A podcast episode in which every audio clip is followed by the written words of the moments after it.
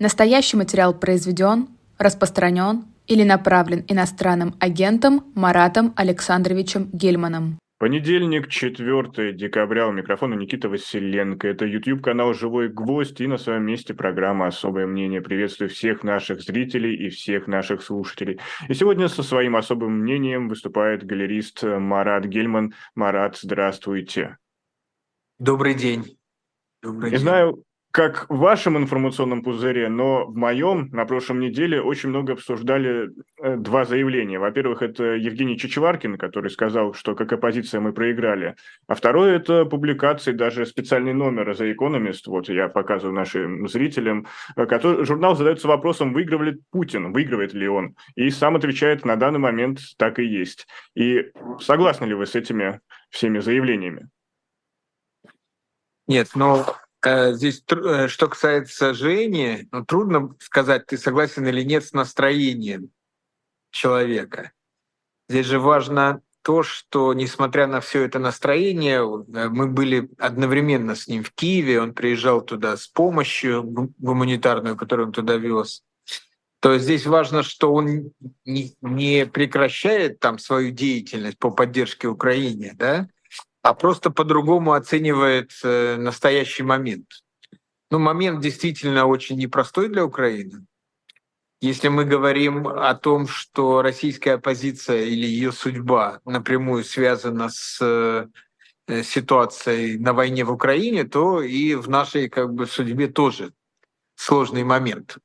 Вот. Но, по-моему, нам было гораздо хуже э, в 2017 году, Э, когда ну вот, э, форум «Свободной России» с Гарри Каспаров, и мы убеждали весь мир о том, что Путин — это война, что надо не торговать, а наоборот, значит, санкционировать, что надо готовиться к большому противостоянию. Нас никто не слышал.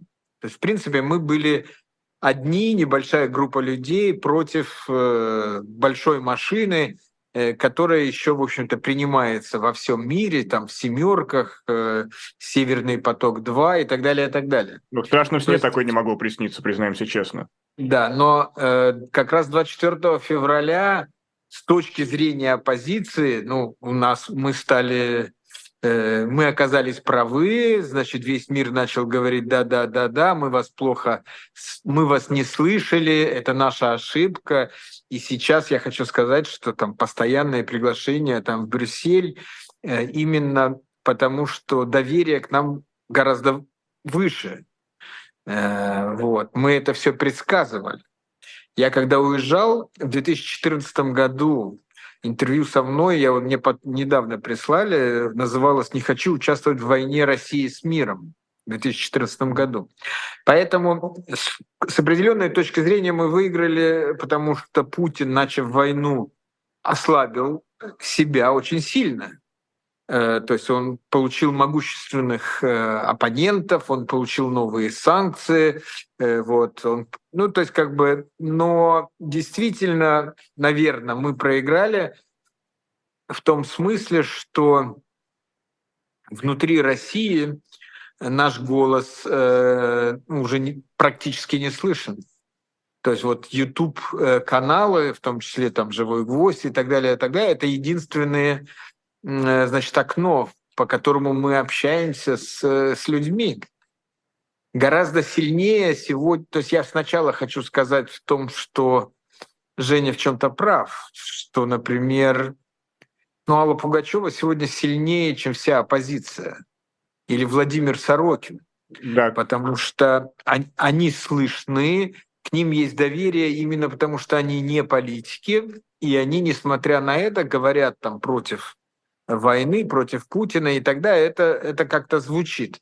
Вот. Да, оппозиция сегодня переосмысливает себя. Э, если раньше, там, вчера, например, э, многие считали, что некая ну, ФБК равно оппозиция, э, то есть, то сейчас этого нет. И действительно, ФБК резко, ну, в связи с тем, что Алексей уже долго в тюрьме, значит, резко уменьшилось, и влияние уменьшилось. Но появились какие-то другие центры, то есть большой достаточно работу э, ведет Ходорковский, он не создает своего какого-то политического движения, но он вокруг себя создает э, достаточно большую группу людей. Э, радикально, э, есть радикальное крыло, назовем его так, то есть это люди, которые взяли оружие и воюют э, с путинской властью э, с оружием, да, то есть это э, там Легион Свобода России, это Сибирский корпус, это РДК, вот. Э, есть э, Каспаровский э, форум, ну, это скорее такая ну, такая экспертная площадка, но она очень активно тоже сегодня действует. Вот, то есть, в принципе, вот можно, наверное, сказать, что больше нет вот такого единого или доминирующего влияния ФБК, но в целом считать нас живущих за пределами России оппозиции, наверное, некорректно. Мы те, кто сопротивляемся этой власти, как может, да, но я, например, э, там не, не слышал, чтобы кто-то из нас считал, что он должен там э, стать следующей властью. Вот. Э, все прекрасно Или понимают. У кого-то есть наверняка такие амбиции, признаемся честно? Ну, вы знаете, я, э, ну вот, э, наверное, у кого-то есть, но мне кажется, что как раз те, кто хотят стать следующей властью, они э, остались и они сидят. Яшин, Навальный, Карамурза, да, это, это, это э, все, э, я думаю, что э, многим здесь э, понятно, что ну, как бы если мы представляем себе, значит, э, смену власти в России, то это будет смена э, Путина на кого-то, кто сегодня находится в России и несет какую-то, э, неважно, в тюрьме он находится или он там в подполье, но мы приедем в Россию тогда, когда нас позовут, да, то есть и, соответственно, кто-то кто-то Э, должен сказать, что там нам нужна ваша экспертиза, нам нужны ваши возможности, нам нужны ваши э, связи и так далее, и так далее. И мы приедем помогать. Вот. Но, э, в общем, я думаю, что как оппозиция мы проиграли в тот момент, когда нас выдавили. Это не значит, что мы в какой-то момент не можем выиграть, но но на сегодня, да, Чичваркин прав. Но в чем он не прав? Я считаю, что вот этот пессимистический взгляд на вот этот момент войны, да, вот то, что совпадает с выиграл ли Путин. Э, ну, э, дело даже не в том, что перед рассветом самые, как бы, самые темные минуты у ночи.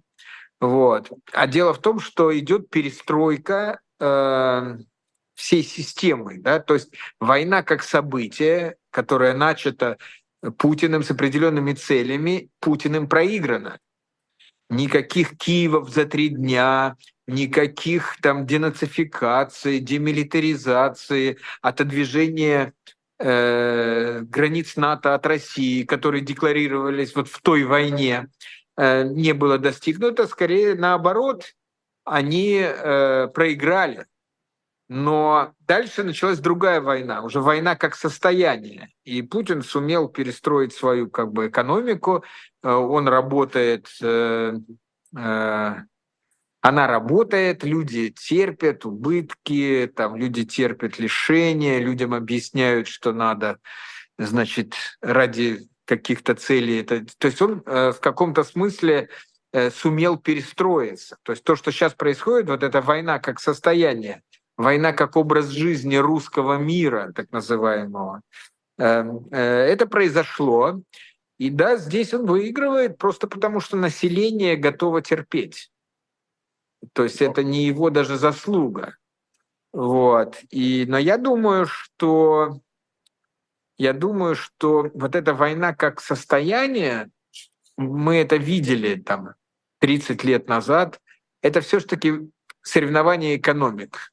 И так как экономика России — это несколько процентов от экономики НАТО, то результат, э, несмотря на то, что сейчас вроде там какая-то у него мобилизация идет, там частично связанная с выборами, то результат известен, он проиграет. То есть колесо истории в обратную сторону не покрутится.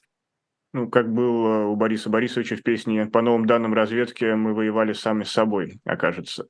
Да, но все равно, э, знаете, у меня очень интересная ассоциация возникла. Я наблюдал за интеллектуальным главным событием в Москве. Ярмарка нонфикшн каждый год проходит, и да. до сих пор это довольно важное событие. И здесь мы могли наблюдать, что очень много людей, э, кто действительно здраво мыслит, называет вещи своими именами, там присутствовали, даже выступали. Да, были, например, новости, связанные с вашим отцом Александром Гельманом, которому запретили выступление, но он э, нашелся компромиссный вариант, он дал, устроил автограф-сессию на э, стенде издательства Ивана Лимбаха, и там да, удалось да. представить его книгу со всеми наедине. В то же время мы наблюдали, что параллельно там э, представляли Z-поэтов и людей, которые э, действительно поддерживают эту войну. Но два этих мира находились в одном пространстве. И можем ли мы допустить, что сейчас, как сказал Залужный, война действительно пришел, зашла в тупик, а, начнутся какие-то переговоры, и, собственно, придет, наступит какой-то мир? и большинство уехавших россиян, большинство тех, кто выступает против войны, они просто возьмут и заключат новый общественный договор с нынешним режимом. Ох, ну, мы все хотим, чтобы прекратилась война, но должен сказать, что вот я э, уверен, что после этого в Киеве начнется новая жизнь, и в Украину начнут возвращаться. Уже, кстати, еще до прекращения войны очень многие возвращаются. А в России произошли за это время серьезные изменения. И надо сказать, что это единственное, в чем, э, в чем Путин преуспел. То есть не в войне, а в том, как он воспользовавшись войной, перестроил э, российскую жизнь. И то, что сегодня там где-то еще там на нонфикшн случается ну, некая свобода, это скорее по недосмотру. То есть это мы же видим, что как только там сериал э, какой-то более-менее талантливый, неважно с, с какой повесткой появился, тут же появились люди, которые на него пишут донос. То есть поэтому я думаю, что не так просто это же все происходит с такой огромной скоростью, что ясно, что какие-то элементы не успевают э, до, до, до, за системой. Вот. Я думаю, что э, вот этот феномен, который вы наблюдали нон-фикшн, он связан с тем, что вот эти люди, которые у власти, они книг не читают. Понимаете, посмотреть кино тебе нужно два часа всего посмотреть выставку вообще там пять минут, да, то есть и поэтому легко закрыть, запретить. А книгу надо прочесть, а она еще там с какими-то умными словами, которые половину они не понимают. Поэтому э, вот эта свобода в книгоиздании, она связана с тем, что просто не, они не читающая вот эта элита, так, так называемая. Это такая очень странная, это телевизионная элита, которая на, на, этом, на этой субкультуре выращенная. Но я, к сожалению, найдутся те, кто читает и доложит им, сделают саммари, но просто это будет дольше. Это происходит не сразу. Да, у вас, к сожалению, возможно, это реалистичный, но довольно мрачный взгляд, признаемся честно. А перед Новым годом хочется верить в какие-то чудеса. Я напомню, что это особое мнение галериста Марата Гельмана. Но, помимо прочего, мы наблюдали, что действительно гайки закручиваются все сильнее, хотя, казалось бы, уже куда, куда уж больше. Но на прошлой неделе было два события, которые я поставил бы в один ряд. Это Всемирный русский народный собор, где выступал на пленарном заседании Владимир Путин. И, по сути, его выступление это был такой некий идеологический обвес той России, которую он видит в будущем. И параллельно случилось э, постановление Верховного суда, которое запретил некую международную, а, международное движение ЛГБТ. И явно все, многие-многие, по крайней мере, комментаторы говорили, что в России зафиксировался консервативный поворот. Но не кажется ли вам, что это всего лишь показуха на фоне выборов, и в реальности э, никакого консервативного поворота до сих пор в России нет? Ну, вот если мы говорим про события, то, безусловно, как бы запрет ЛГБТ – это старт предвыборной кампании Путина. Э, такой яркий старт, чтобы сразу отделить, э, сразу дать понять про традиционные ценности и так далее, и так далее. Вот. Э, но, ну, как, как обычно бывает, идет несколько процессов, и действительно и процессов, связанных с возвратом, вот, с консервативным этим шагом, их, ну, у них очень много агентов. И церковь одна из самых таких рьяных агентов, причем э, они этим занимались всегда, да, то есть как бы э, Многие считают, что речь идет о том, что Путин захочет переустроить страну, то есть сделать новую после выборов, как бы получить мандат на то, чтобы новую конституцию создать. Вот. И вообще, чтобы ну, завершить, поставить точку на вот этим вся революция началась, там потом то, потом перестройка, потом там. Вот. Э, ну, э, я как бы допускаю это, но мне кажется, что вот это вот выборы, это более, более как бы э, честное, честное объяснение того, что все происходит. Вообще все, что будет происходить до марта, будет иметь прямое отношение к выборам, и разные силы будут предлагать себя Путину в качестве инструмента на выборах для того, чтобы после выборов попросить какую-то свою долю власти. Значит, понятно, что кто-то будет думать о правительстве, а э, значит, церковь э, считает, что э, она должна быть во главе вот этого поворота назад, вот этого возврата в XIX век.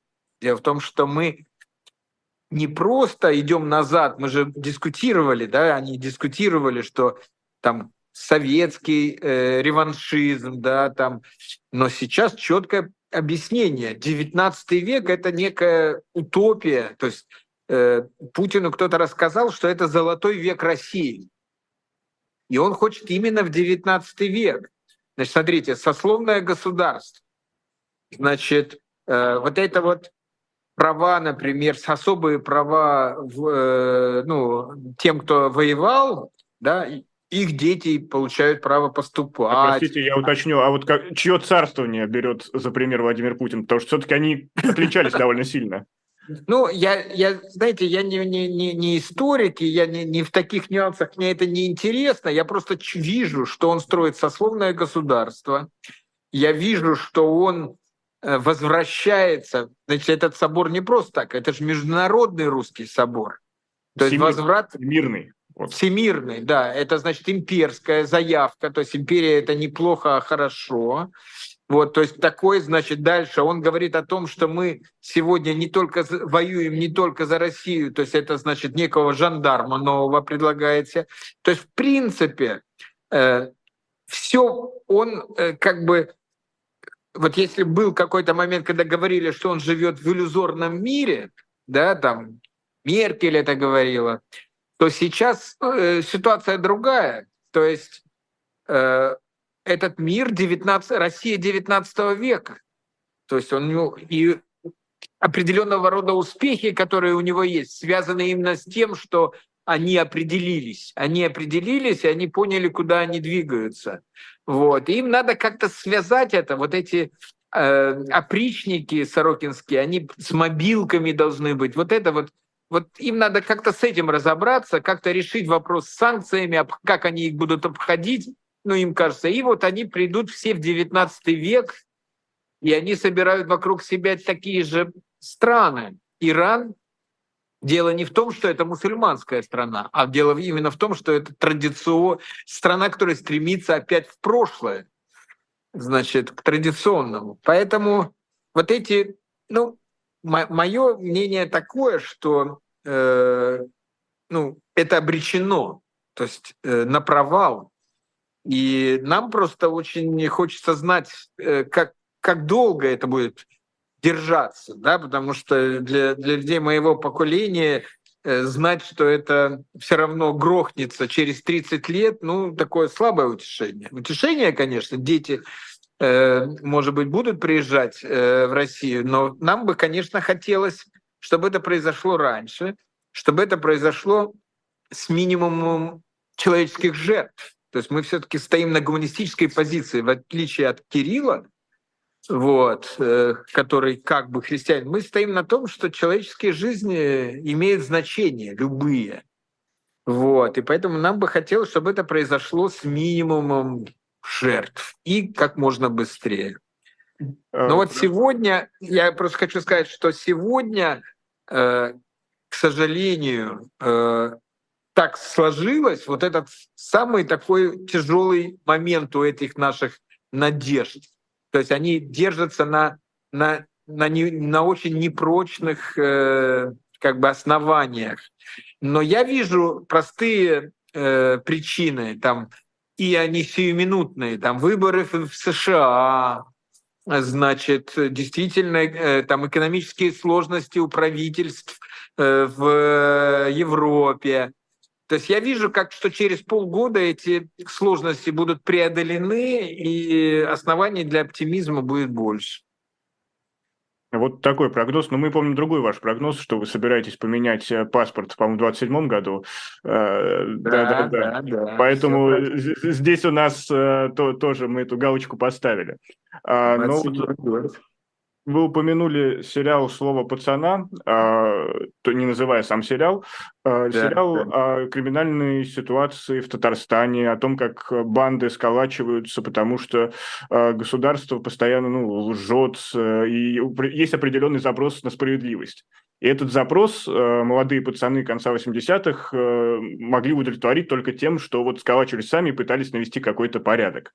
А сейчас э, мы видим, что этот сериал ну, пытаются как-то закрыть, остановить его показ, потому что никакая самоорганизация в военное время вообще на пользу стране не пойдет, некоторые чиновники считают. Но вот пытаются самоорганизоваться жены, жены мобилизованных, они проводят протесты, и все равно вроде как будто об стенку бьются. И все же вот этот запрос э, на справедливость, который действительно очень сильно повис в нашем обществе, кто его может удовлетворить?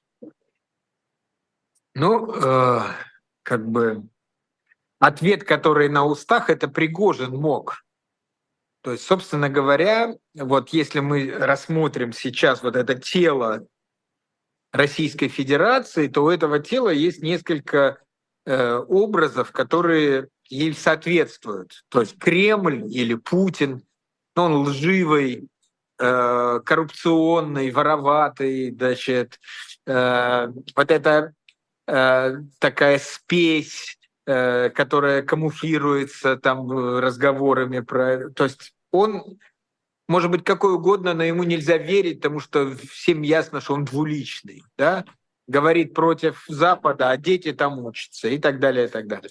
Второй образ – это Кадыров, муштра, э, значит, личная преданность, неважно, Путину, Кадырову, но Кадыров как символ вот этой второй, вот эта армия, вот это, э, значит, э, Э, ЛГБТ должны быть в тюрьме, у нас в Чечне нет ЛГБТ. То есть как бы вот это вот, все должны быть одинаковые, нормальные и так далее, и так далее.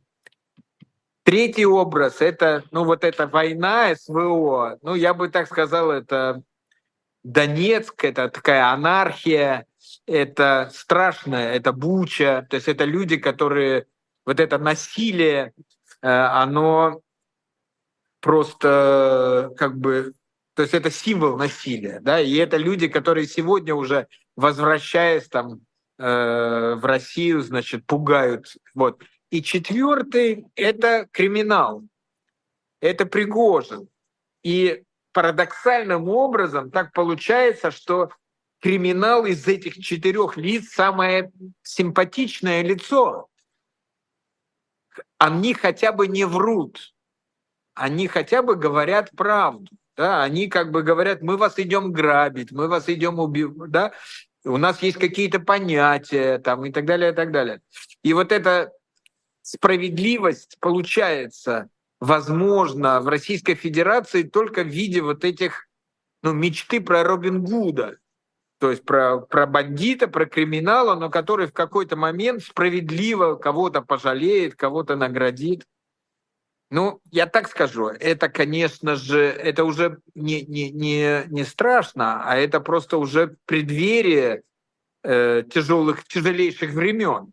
Удержать вот эту э, ну, как вы говорите, то есть монополию на насилие будет очень сложно, когда, как только подпишется мирный договор и начнется ротация, да, то есть часть, э, часть воевавших вернется домой, домой вернутся там раненые, покалеченные и так далее, и так далее, а на их место придут новые мобилизованные. Вот, это все будет э, по полной мере. Ну, то есть, как бы само по себе это огромнейшая проблема, э, которая есть. Так вот, э, вполне возможно, я допускаю, что путь вот к этому 27 году, да, как бы, когда мы вернемся открывать залы в Третьяковской галерее. Вот. Выставкой Димы Крымова, которая сейчас у нас как раз готовится. Вот. Э, вполне возможно, что путь туда идет через то, что в какой-то момент вот этот криминал возьмет власть. То есть, когда основной э, будет это вот, э, они будут не против войны, как бы они будут против фальши, против вот этого обмана. И вполне вот эти жены Э, э, солдат тоже вписываются туда. Они не против войны, да, они за свою какую-то справедливость, да. Типа наш муж, мой муж уже год рисковал свою жизнь, убивал других, отбирал жизни, отдайте его обратно. То есть в этом нету ни миролюбия, ни христианства, в этом есть э, чисто вот такая как бы по понятию, что не по понятию. Вот, поэтому, да, вполне возможно, что вот это стремление к такого рода справедливости э, станет э, движущей силой. Видите, пустой холодильник, мы все надеялись, что экономика сработает. Но санкции холодильники не, сраб... не пустеют, холодильники не пустеют. Да, санкции не сработали. То есть, значит, э, э, вполне возможно, что вот такое странное чувство справедливости будет толчком для, э, для смены власти.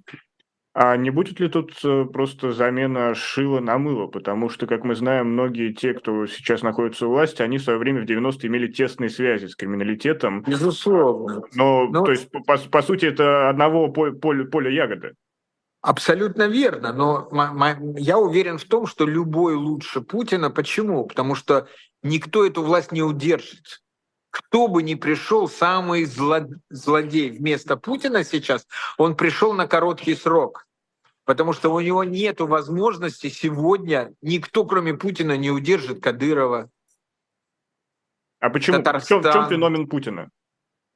Он строитель этой системы, и в течение 20 лет он выстраивал, смотри, он выстраивал систему, выстраивал систему отношений. Потом он в один день, 24 февраля, систему сломал, разрушил, но отношения остались. Вот эта система так называемой личной преданности. То есть сегодня все держится не на институтах, а на вот этой... Он уходит, и сразу начинается все. Вот. Поэтому я считаю, что любой, даже, сам, даже хуже, чем Путин, лучше, чем Путин. Именно потому, что он не удержит власть, э, ну там, я не знаю, там, ну полгода точно. А почему вы не допускаете, что, ну, представим, э, все три ветви власти работают? Э, парламент, Государственная Дума, Совет Федерации, правительство, не знаю, суды Верховный Конституционный. Э, после ухода Путина просто заработают как надо, просто начнут соблюдать именно инструкции и заработают у нас институты. Нет, но здесь, здесь важный момент. Мы сейчас с вами обсуждали возможный вариант, когда вот это чувство справедливости mm-hmm приведет, ну, вопреки желанию Путина, э, как бы приведет новую власть в виде криминалитета. Э, то, что вы говорите, это, условно говоря, преемничество, так называемое. Но это другой сценарий. Он тоже, кстати, э, ненадолго, да, потому что все те же проблемы будут у преемника, как и... Но он, конечно, другой. И у этого сценария есть, ну, вариант, когда Путин сохраняет, не, не, не, сохраняет за собой некий такой как бы, э, ну уже, ну как бы патриарший, патриарший как бы э, чин, да, и человек, который вместо него э, э, правит, постоянно на него ссылается, я думаю, что э, это тоже этот сценарий тоже ненадолго, потому что соблазн э, уйти от санкций, сказав просто, что это были ошибки, что мы сейчас все исправим, и, и войти в какой-то нормальный процесс, э, он будет очень велик для любого человека, который придет на место Путина.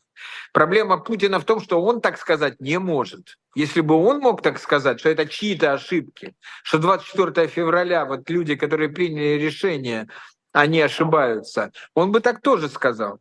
Вот, поэтому преемнический вариант, ну, он просто более, наверное, э, растянут во времени, вот, и Э, в целом вопрос в том, насколько вот те изменения, та, та мертвечина, которая сейчас в стране расползается, насколько это будет сломано надолго. Да, вот, например, мы обсуждаем проблемы в культуре.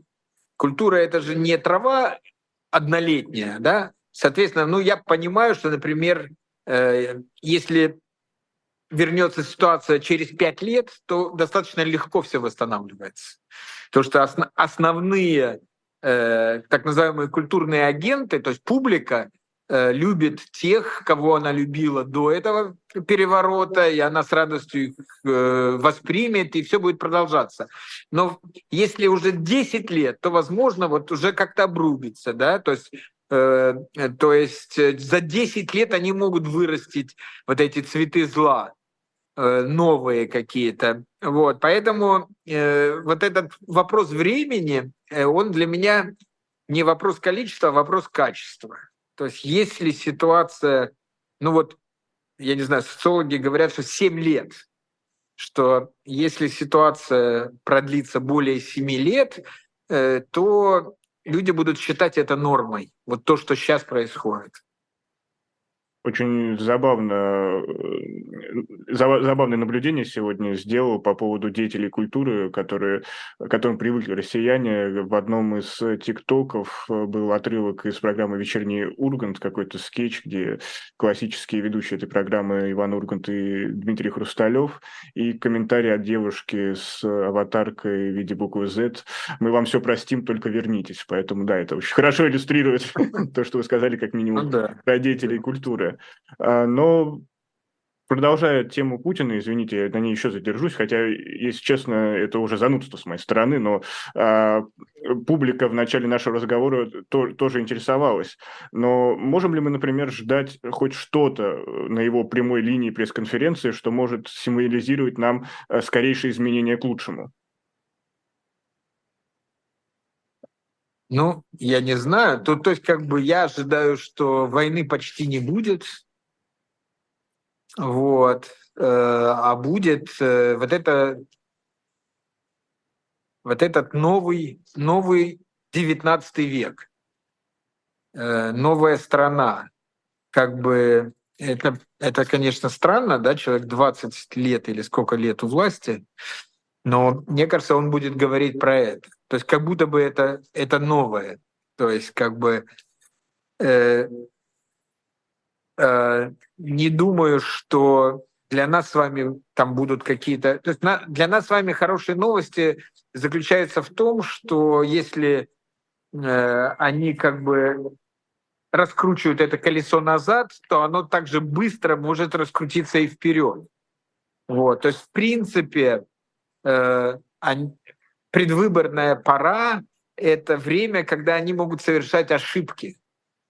Но не в том смысле, что они могут двигаться в какой-то там компромисс между, между традиционной и либеральной частью э, общества.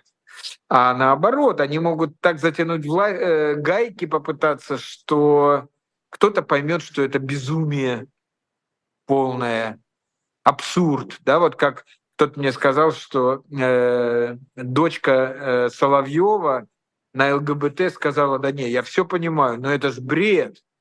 Да? То есть как бы э, они, они потеряли вот это ощущение реальности, им кажется, что весь мир, э, русский так называемый мир, ждет, когда они, значит, скажут, что вот муж и жена, женщина должна, значит, рожать, э, значит, муж воевать, и а вот представь себе молодых людей, которые совсем о другом мечтают. И вот они это увидят воочию, и, и, и по-настоящему испугаются. Понимаете, одно дело мы с вами, или мы, а другое дело люди, которым там 20 лет, у них вся жизнь впереди. И вот им говорят, ну а чего, нормально, строим новый русский мир, э, значит, э, как бы, и, и да, могут испугаться. То есть может быть как бы обратная ситуация. То есть наша надежда не в том, что они образумятся, а в том, что они настолько обезумят, что их, их испугается население знаете, находиться в заложниках своих иллюзий, особенно связанных с какой-то определенной ностальгией, даже мифической ностальгией, это довольно э, страшно. Я даже поймал себя сейчас, когда вы говорили про 19 век и сословие, у меня в голове заиграла группа «Белый орел», как упоительный в России вечера. Поэтому, поэтому даже, даже я в какой-то степени, хотя, казалось бы, работаю с информационными потоками напрямую, вот нахожусь в некоторых заблуждениях. Но давайте поменяем тему. И тут еще я видел в Фейсбуке, что вас э, назвали ярым сторонником Нетаньяху, буквально ястребом израильской войны. С чем это было связано, Марат, расскажите. Я не знаю. Я, э, я написал у себя в Фейсбуке, ну, по-моему, там очень четко я говорю, что, написал, что израильтяне молодцы. В тот день, когда получили 50 заложников, освободили, вот. Они очень жестко действовали. Э, то есть там же была какая развилка. Типа, если будете воевать, они не отдадут э, заложников. Или если не будете э, воевать, они тогда точно не отдадут заложников. Вот, и вот они решили, что надо воевать, и тогда отдадут заложников. И действительно, то есть фактически Э, день тишины, 10 заложников. Как бы они поставили Хамас в такую ситуацию, когда те выпрашивали дни тишины, отдавая за это э, людей. Вот, то есть как бы такой, знаете, образ такой, что у Кощея Бессмертного буквально из пасти у дракона вытаскивают живых людей. И я их похвалил. Там же написал, хотя Нетаньяху, конечно, э, является соавтором вот этой ситуации, которая сегодня случилась. Ну вот меня, да, видимо, кто-то недавно сказал, что я отвечаю только за то, что я сказал, а не за то, что вы услышали. Вот.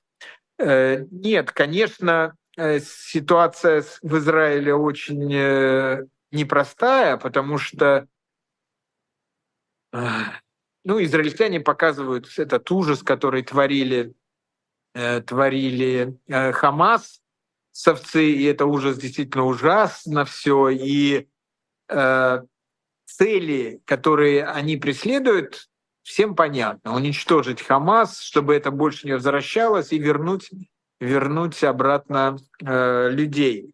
Но просто что э, у некоторых ощущение, что это является, что вот эти зверства, которые Э, творили хамасовцы, являются некой индульгенцией для э, там, гибели мирных э, жителей в Газе? Ответ нет, конечно.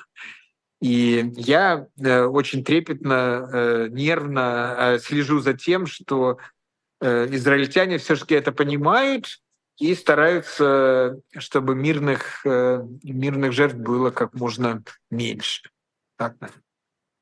Я напомню, что это особое мнение пуглериста Марата Гельмана, и, пожалуйста, поддержите нашу трансляцию лайками, поделитесь ею с друзьями, или зайдите в магазин shop.diletant.media, где для вас сегодня особый лот. Это книга Кристины Шпор «Когда падали стены. Переустройство мира после 1989 года». Очень важное издание о том, как э, было установлено текущее мироустройство, которое обрушилось, конечно, 24 февраля 2022 года, но это важное чтение, чтобы понять нас с вами как э, мы оказались в этой точке исторического развития. Но возвращаясь к Израилю, недавно туда нанес визит Илон Маск, какого, в каком-то роде это был извинительный, э, лучше слова не подберу, э, визит, э, и он посещал те кибуцы, где были большие жертвы со стороны атаки Хамас и много других ключевых мест этой, этого конфликта, но по-прежнему, по-прежнему общественное мнение на стороне Палестины. И мне недавно недавно довелось побывать в нескольких странах, и там в Европе ел, уже повсюду елки, повсюду готовятся к Рождеству, и есть такая традиция, например, вешать свои какие-то заветные желания на елке. И почти в каждой стране я видел одну справедливость и мир в Палестину, но никто не упоминал Израиль. И вот почему общественное мнение ну, если мы говорим об э, интеллектуальной такой элите европейской, она э, имеет, есть такая традиция, она, собственно говоря, быть на стороне слабого. То есть вот если есть какой-то конфликт, например, человека и государства, будь на стороне человека, потому что государство — это сильная машина, у нее есть репрессивный аппарат, а человек одинок, да? Если есть какой-то конфликт, э, то становись на сторону слабого. И обычно слабый это и есть жертва. То есть, да, а вот здесь какой-то такой парадокс был, что когда э, Хамас напал на Израиль, слабый напал на сильного. И, но он при этом пользуется вот этим статусом слабого поддержкой, которая обеспечена, то есть он нападает, но при этом имеет вот статус жертвы, хотя не является этой жертвой. То есть это коллизия такая, которая конкретно связана вот с этой ситуацией, где, э, э, как говорят, у Израиля плохой пиар, да, то есть маленькая страна, окруженная большим количеством э, недружественных стран, в которой огромное население, но при этом Израиль выглядит сильным, а э, Палестина слабой. И я считаю, что это первое. Второе, это все-таки то, что, ну, как бы седьмое прошло уже число, да, 7 э, октября, а сейчас ежедневно, ну, риск для палестинцев, для палестинских мирных жителей. И, собственно говоря, ты думаешь, ну вот ты сам думаешь, вот я думаю, что эти жертвы уже произошли, и ты не можешь остановить, ты не можешь, да, ты, э, вот. А, а здесь они происходят каждый день. И здесь я хотел бы выразить свою э, там, э, поддержку Палестине, и, может быть, каким-то образом это э, там, через моего правителя, э, там, который может приехать э, в Израиль и сказать израильским властям, но вы, пожалуйста, будьте осторожны, каждый мирный житель — это мирный житель. То есть я даже не могу сказать, что это антиизраильская позиция. Это просто сейчас... Гуманизм чистой воды. Да, это чистый гуманизм. Сейчас мы не можем спасти тех, кого уничтожили Хамас. Мы можем сказать, мы солидарны с Израилем в том, что Хамас надо уничтожить. Раз. Второе. Мы говорим, но мы считаем, что мирные жертвы — это плохо. И если есть какая-то возможность у нас сейчас повлиять на то, чтобы э, их было меньше, мы будем, мы будем эту возможность использовать, мы ее используем. Ну и, конечно же, э, конфликт, э, условно говоря, выводит на, на более глобальный уровень. Это ситуация, там, условно говоря, отсталого э, юга, развитого севера, вот эти все вещи, я могу, я не знаю, может быть, это э, не, не тема для иронии, но Виталий Комар, это такой очень известный э, художник, он э, сделал такую инициативу, что надо ввести третий выходной, что вот сейчас суббота-воскресенье, во всем мире два выходных. Суббота – это еврейское религиозный выходной, воскресенье – это христианский. А пятница – мусульманская. А, а пятница – мусульманская, что говорит, вот если ввести пятницу тоже, то это будет как символ такого, что все, нету больше вот этих разделений, э, мы все э, более-менее признаем друг друга равными, никто из нас не победитель, никто из нас не проигравший. То есть я просто к тому, что в каком-то смысле Израиль расплачивается за всеобщую ситуацию, э, за то, что действительно там э, мусульманский мир э, вот в этой, значит, я вам расскажу, если есть несколько минут. Да, пожалуйста, я, пожалуйста. Да, Значит, я был э, членом такого странного, странной организации, назывался она Комитет по встрече третьего тысячелетия. О. Да, это была такая организация, там с Горбачевым вместе, значит, вот там 2000 год, это символическая дата, надо как и я был там исполнительный директор, и меня пригласили на форум, международный форум вот этих руководителей вот таких организаций во всем мире. Э, афроамериканцы, мусульмане, э, которые пытались объяснить, ребята, вы смотрите, весь мир готовится к встрече двухтысячелетия, но это же не абстрактное двухтысячелетие, это две тысячи лет со времени рождения Иисуса Христа. Такой масштаб он будет обозначать некую победу христиан над нами. Мы предлагаем, почему они были группа Zero, обнулить, считать этот год нулевым, и что оторвать, от, оторвать календарь. Говорит, если этого не будет, будет как бы мусульманская вендета. Они мне это говорили в 99 году. Я это вспомнил в 2011. Вот. То есть вот это наш, мы, мы действительно как бы иногда идем куда-то очень быстро, а кто-то не, не идет так быстро. И мы, значит, э, вот эта вот разница во времени, разница в скорости, э, она иногда создает вот такие напряженности. И вот в каком-то смысле Израиль попал вот в центр вот такой напряженности которая вот, э, ну, понятно, она не, не, не в 1999 году э, родилась, но, э, ну, в общем, серьезная проблема, всем миром надо над ней думать, вот, но, конечно, три три важных задачи, которые решает сегодня израильская власть, я с ними солидарен. Я с ней солидарен. Это не значит, что я являюсь сторонником Нетаньяху.